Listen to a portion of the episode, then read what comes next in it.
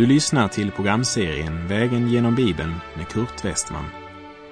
Programmet produceras av Norea Radio Sverige.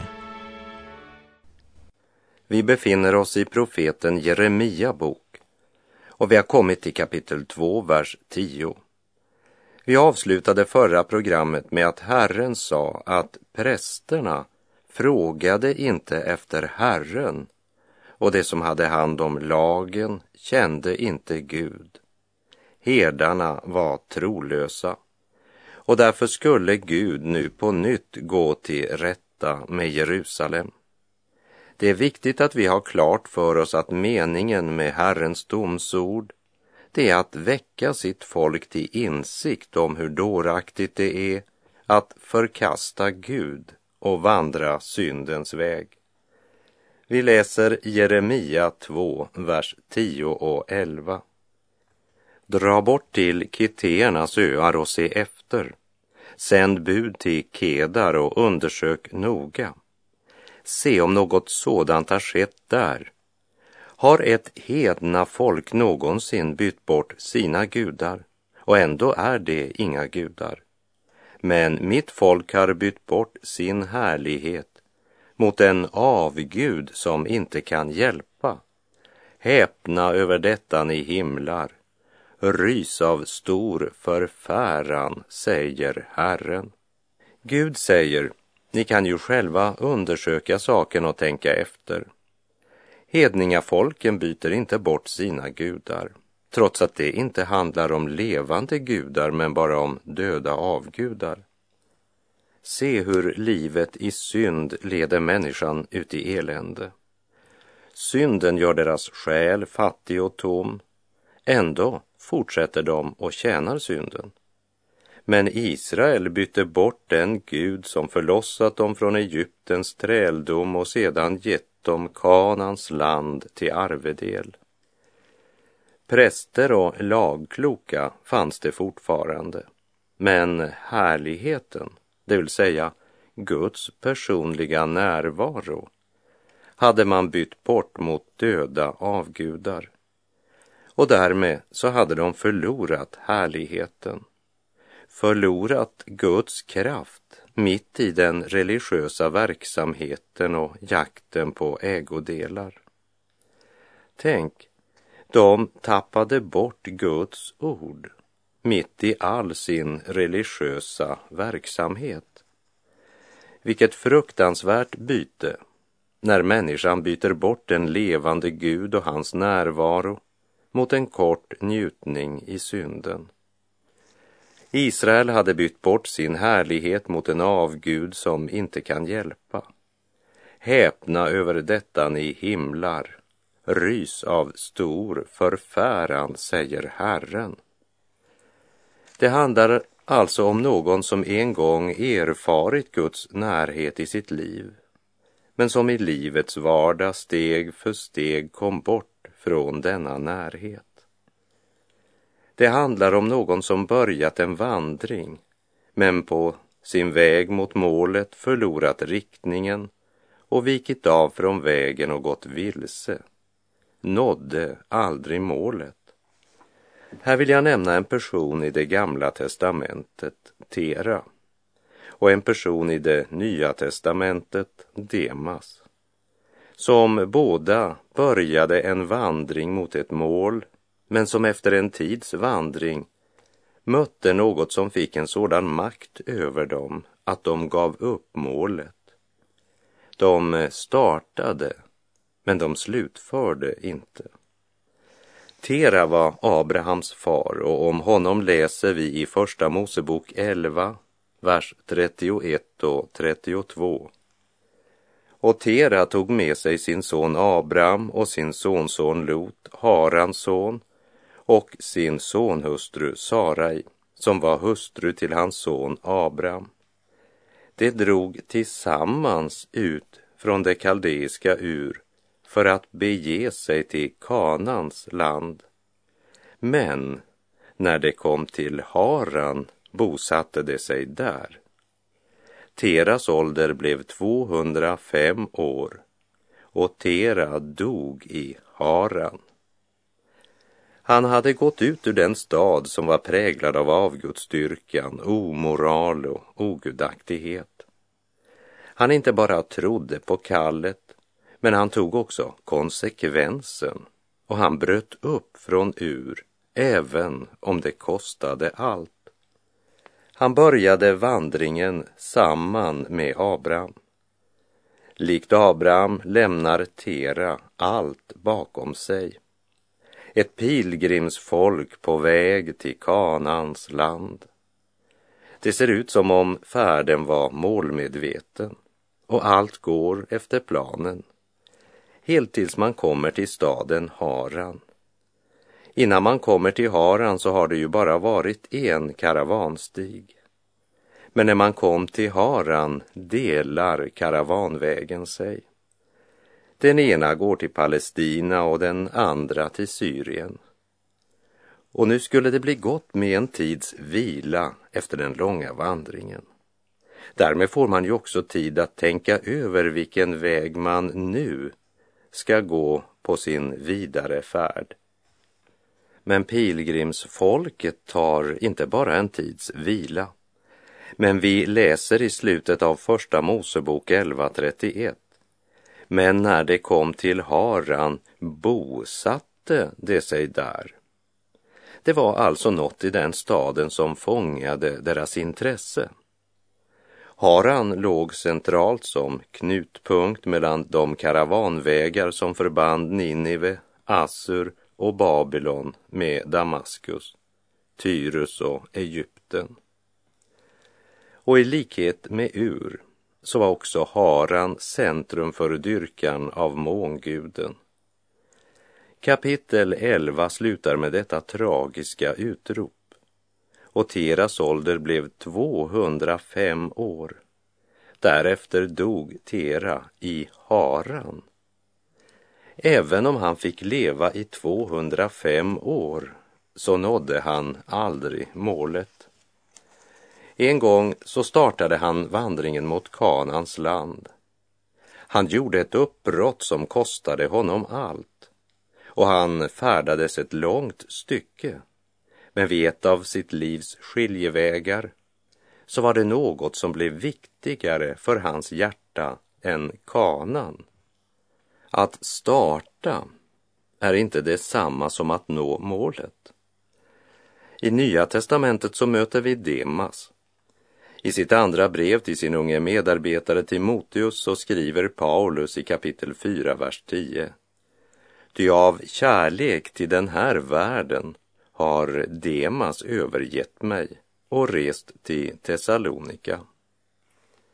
Jag vet inte vad som var Demas problem. Men likt Tera så hade han börjat en vandring mot ett mål som han aldrig nådde. Demas hade en gång bekänt sin tro på den uppståndne Kristus och varit med i den första församlingens gemenskap. Demas hade börjat bra. I alla fall var Paulus glad över att ha Demas hos sig under sin första fängelseperiod under vilken han skrev flera av sina brev. Men så hände det något i denne unge mans liv han fick en sån kärlek till den här världen att han glömde målet. Det är inte säkert att Demas medvetet förkastade Guds ord eller öppet förnekade tron. Men hans blick vilade inte längre på den uppståndne Kristus. Han förlorade evighetsperspektivet. Han blev helt enkelt så upptagen av allt i den här världen att Jesus inte längre var Herre i hans liv. Det är fruktansvärt trist att läsa Paulus ord i Andra Timoteusbrevet 4.10. Ty av kärlek till den här världen har Demas övergett mig och rest till Thessalonika.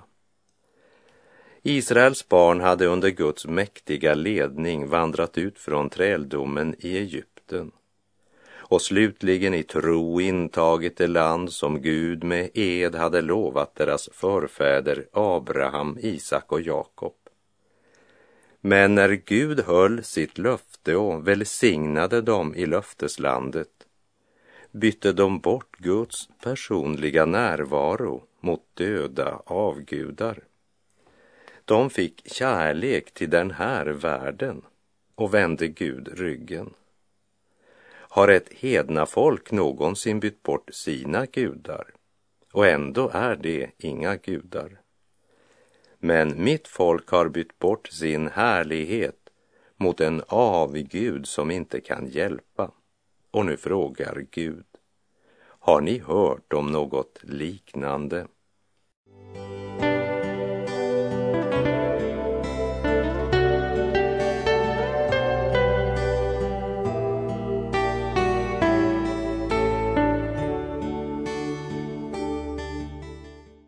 Vi läser Jeremia kapitel 2, vers 13. Ty mitt folk har begått en dubbel synd. Det har övergett mig, källan med det levande vattnet, och gjort sig usla brunnar som inte håller vatten. Vi kan säga att de likt de troende i Efesus hade övergett sin första kärlek. Och i Johannes uppenbarelsebok kapitel 2, vers 4 och 5 profeterar Herren. Men det har jag emot dig, att du har övergett din första kärlek. Tänk därför på varifrån du har fallit och omvänd dig och gör dina första gärningar. Annars, om du inte omvänder dig, ska jag komma över dig och flytta din ljusstake från dess plats. Genom Jeremia säger Herren att Israels synd var dubbel. De hade vänt sig bort från en källa med levande vatten och gjort sig usla brunnar. Gjort sig. Det vill säga, de fick lägga ut både kraft och pengar för att skaffa sig dessa usla brunnar. Ja, det är otroligt hur målmedvetet och ihärdigt den ogudaktige kan arbeta för att uppnå sina lustars mål. Martin Luther sa, det är en skam att vi som Guds barn knappt ids krypa mot himlen, medan världens barn springer benen av sig för att komma till helvetet. Israels synd var dubbel Först hade de förkastat Herren Gud, källan med det levande vattnet. Sedan vigde de sin tid, sin kraft och sin egendom åt att göra sig usla brunnar. Man satsar sitt liv och sin framtid på en cistern som är ett människoverk och som kan gå tom precis när som helst. Häpna, säger Gud. Så totalt har synden förblindat mitt folk att de byter bort källan med levande vatten och ger ut pengar för att få en osäker blandning av smuts och smitta och som dessutom kommer att visa sig tom när de skulle behöva den allra mest. Från vers 14 talar Herren om att Israel har lämnats till plundring så att fienderna gör landet till en ödemark. Städerna bränns upp så att ingen kan bo i dem.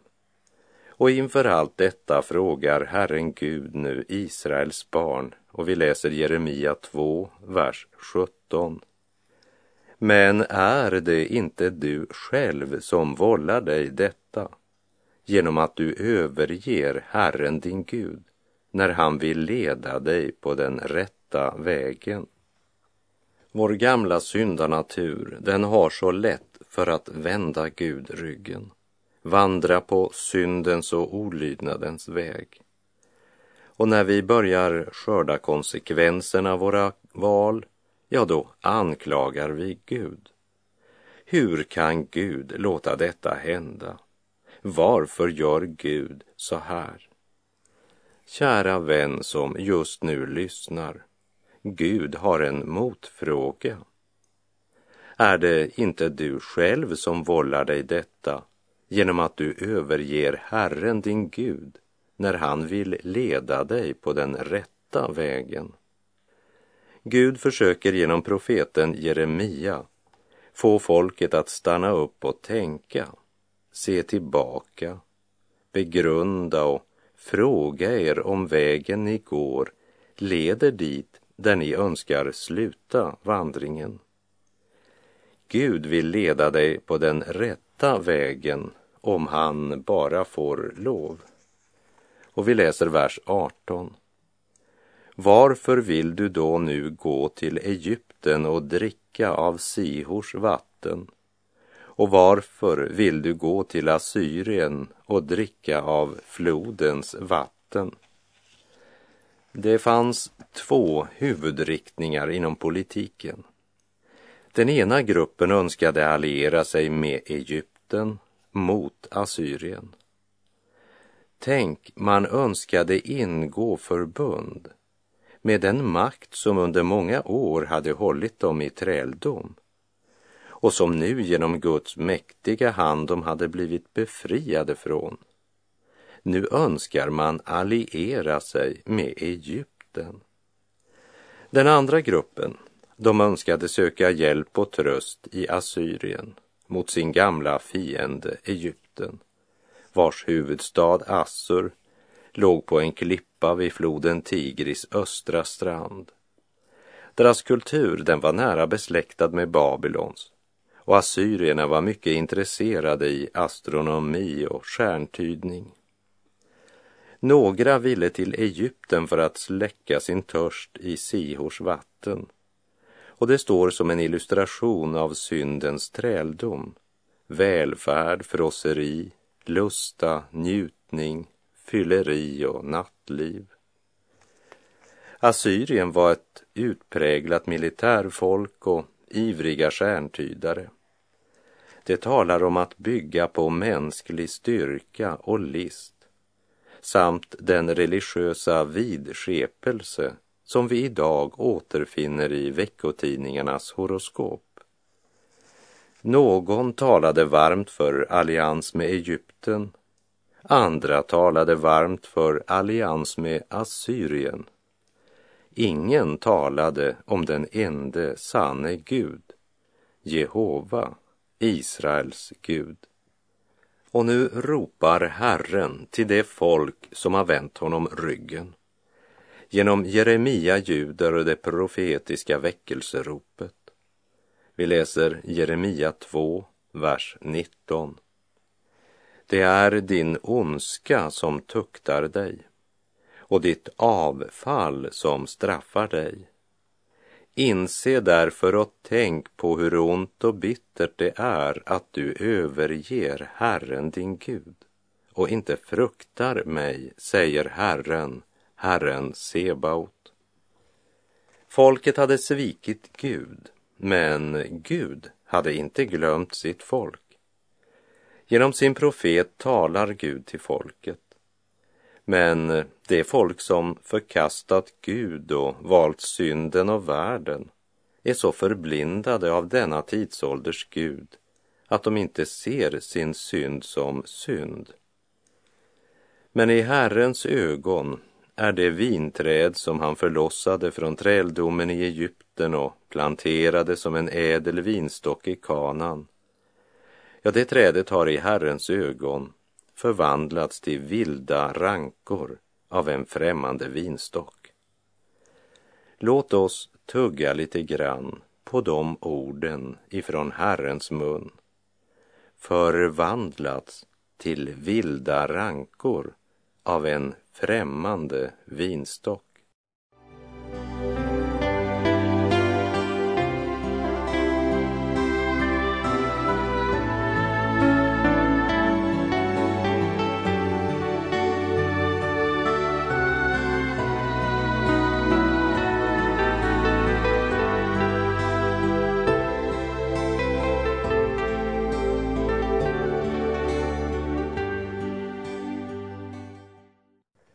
Herren säger att han har tagit sitt folk ut ur Egyptens träldom och planterat dem som en ädel vinstock av äkta slag i kanan.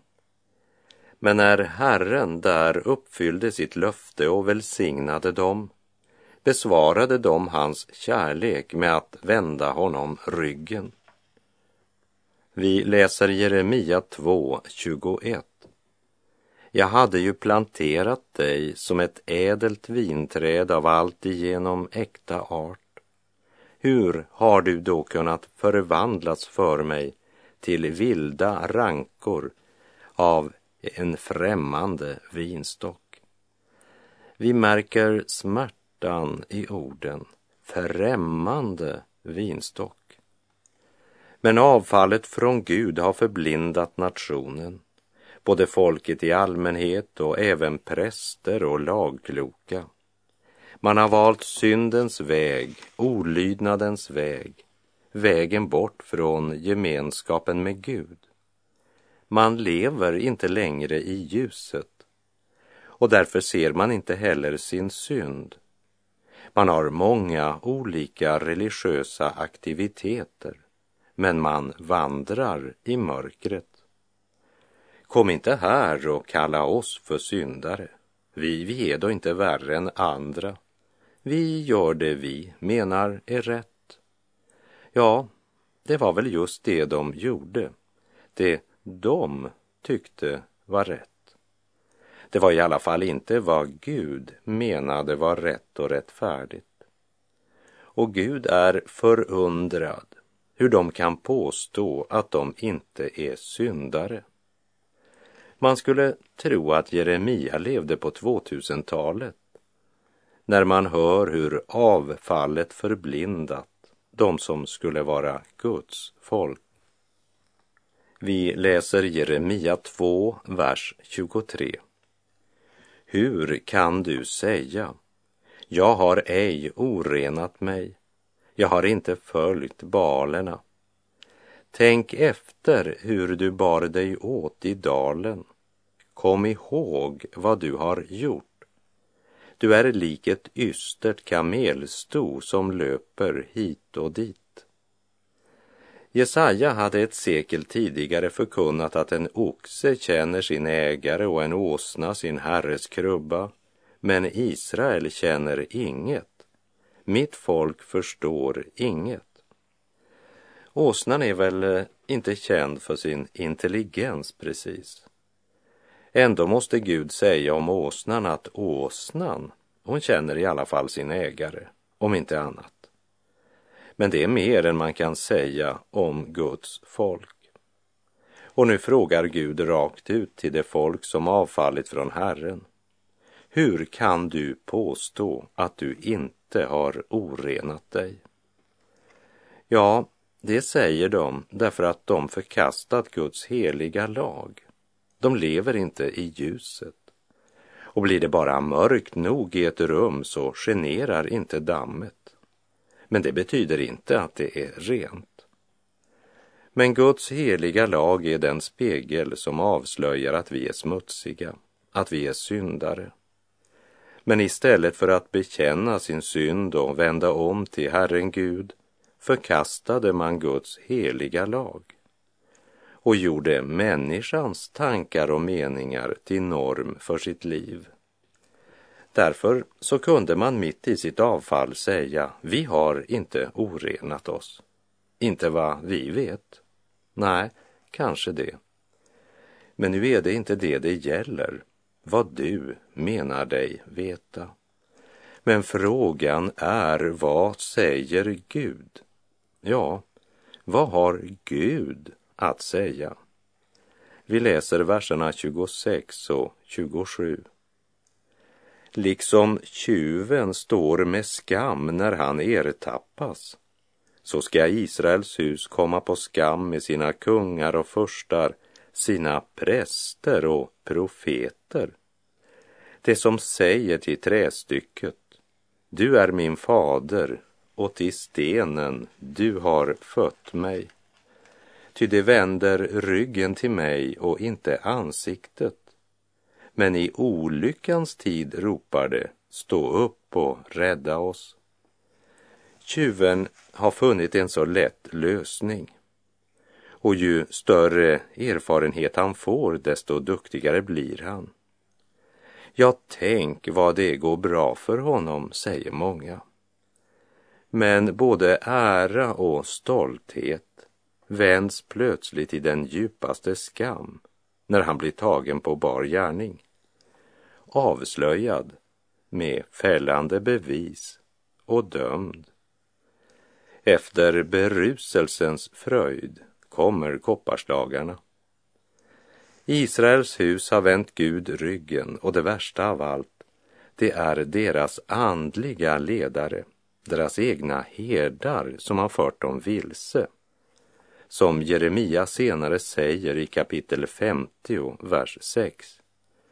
Mitt folk var förlorade får, deras herdar förde dem vilse och lät dem irra omkring på bergen. De strövade från berg till höjd och glömde sin rätta lägerplats.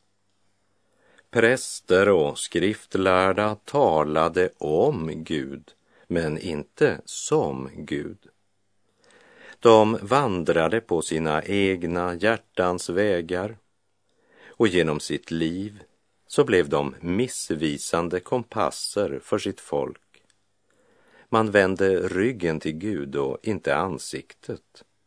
Man brydde sig inte om Gud. Annat än när man drabbades av olycka.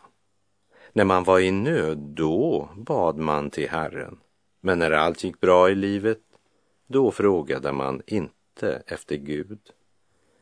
Vi läser Jeremia 2, vers 35. Trots allt detta säger du, jag är oskyldig. Han är inte längre vred på mig. Men jag vill gå till rätta med dig därför att du säger, jag har inte syndat. Det är inte att du har syndat som är det värsta i ditt liv men att du inte inser och bekänner din synd för Gud så att du i Jesu blod kan få motta syndernas förlåtelse. Och det är därför att du säger att du inte inte har syndat. Du förnekar din skuld och därmed gör du Gud till en lögnare. Och därför kommer Gud att gå till rätta med dig. Och med det så är vår tid ute för den här gången. Jag säger på återhörande om Herren vill och både du och jag får leva en dag till. Jesus för världen givit sitt liv, öppnade ögon, Herre, mig giv. Mig att förlossa offrar han sig, då han på korset dör och för mig. Herren vare med dig. Må hans välsignelse vila över dig. Och det gör den när du bekänner din synd för Gud. Johannes första brev kapitel 1, verserna 8 till och med 10 säger om vi säger att vi inte har synd bedrar vi oss själva och sanningen finns inte i oss. Om vi bekänner våra synder är han trofast och rättfärdig så att han förlåter oss våra synder och renar oss från all orättfärdighet. Om vi säger att vi inte har syndat gör vi honom till en lögnare och hans ord finns inte i oss. Vänd ditt ansikte till Gud. Han är god.